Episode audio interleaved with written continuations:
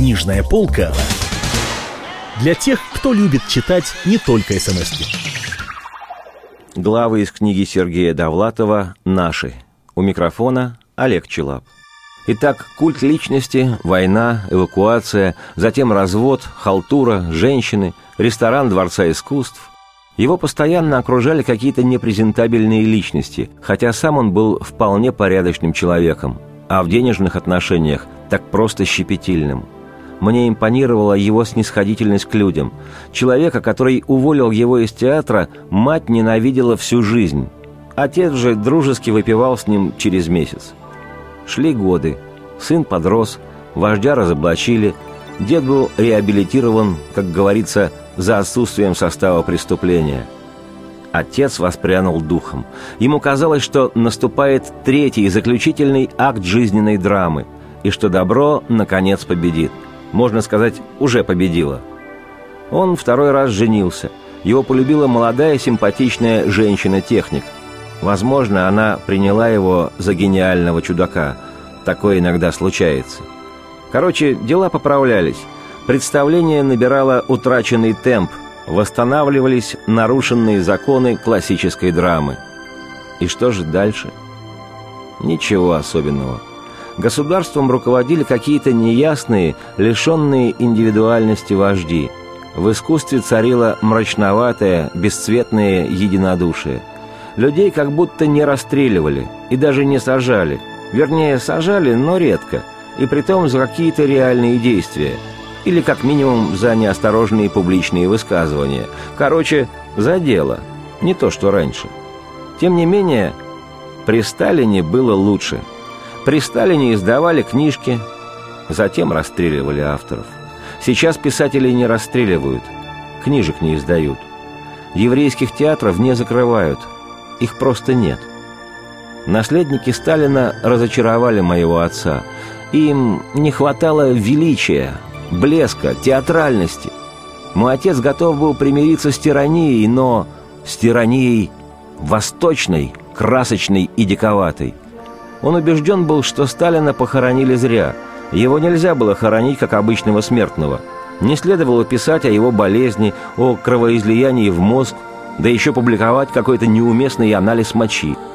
Надо было заявить, что Сталин воспарил, даже просто написать «исчез». И все бы поверили, и продолжала бы существовать великая легенда.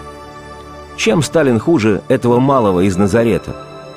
А так стоят у мавзолея недовольные раскормленные дядьки, с виду разодетые пенсионеры – Жизнь становилась все более тусклой и однообразной. Даже злодейство носило какой-то будничный, унылый характер. Добро перерождалось в безучастность. Про хороших людей говорили «этот не стучит».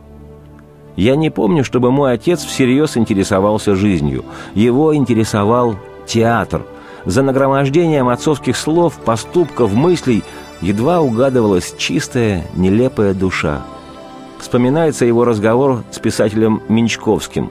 Минчковский выпил и сказал «Донат, представь себе, я был осведомителем». Отец возмутился «Я больше не подам тебе руки». Минчковский объяснил «Я хороших людей не закладывал, только плохих». Мой отец на секунду задумался и произнес «Кто же тебя, Аркадий, поставил судьей? Что значит плохие, хорошие?» Почему это решал именно ты? Разве ты Христос? Последняя фраза, я уверен, когда-нибудь зачтется моему отцу. Менчковский снова пояснил. Плохие – это те, которые друзей не угощают, которые пьют в одиночку. Тогда еще ничего, сказал мой отец. Те годы он был чуть ли не доцентом музыкального училища, где по его инициативе создавали эстрадный класс – там он и преподавал, студентов называл учениками, в манере Пифагора. Ученики его любили за демократизм. Но обстановка в этом заведении была довольно гнусная. Один из педагогов написал донос. Там говорилось, что мой отец развращает студентов, ходит с ними по ресторанам, ухаживает за молоденькими девушками и так далее. Донос был анонимный. Отца пригласили в дирекцию, показали ему злополучную бумагу. Отец вынул лупу и говорит «Позвольте взглянуть». Ему разрешили. Он склонился над бумагой. Через минуту раздалось тихое бормотание.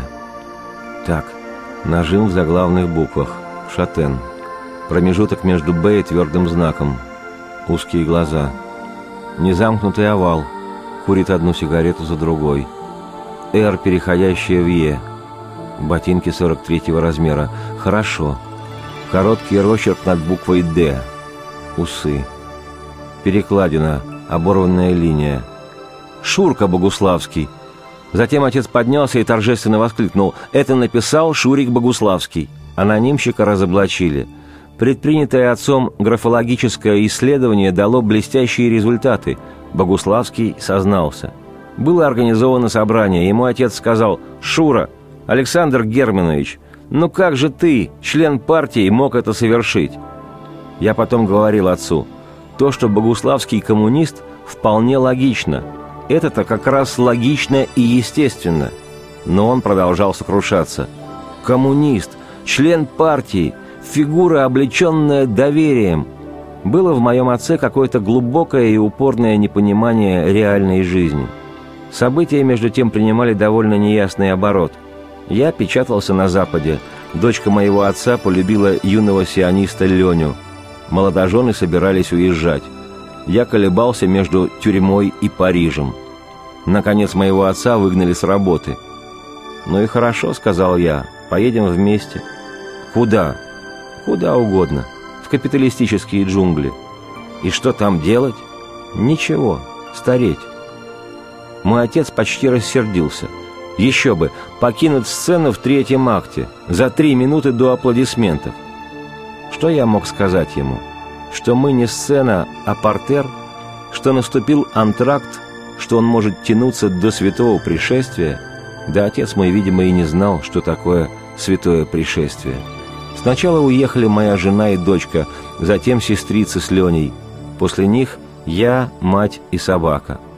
Через год в Америку приехал мой отец. Поселился в Нью-Джерси. Играет в бинго. Все нормально. Аплодисментов ждать пока что неоткуда. И только одно меня беспокоит. Не беспокоит, а удивляет, что ли. В общем, моя жена при каждом удобном случае если какое-то происшествие или литературное сборище. Короче, что бы я ни сделал, моя жена всегда повторяет «Боже, до чего ты похож на своего отца?» Это была глава из книги Сергея Довлатова «Наши». У микрофона был Олег Челап. Книжная полка для тех, кто любит читать не только смс -ки.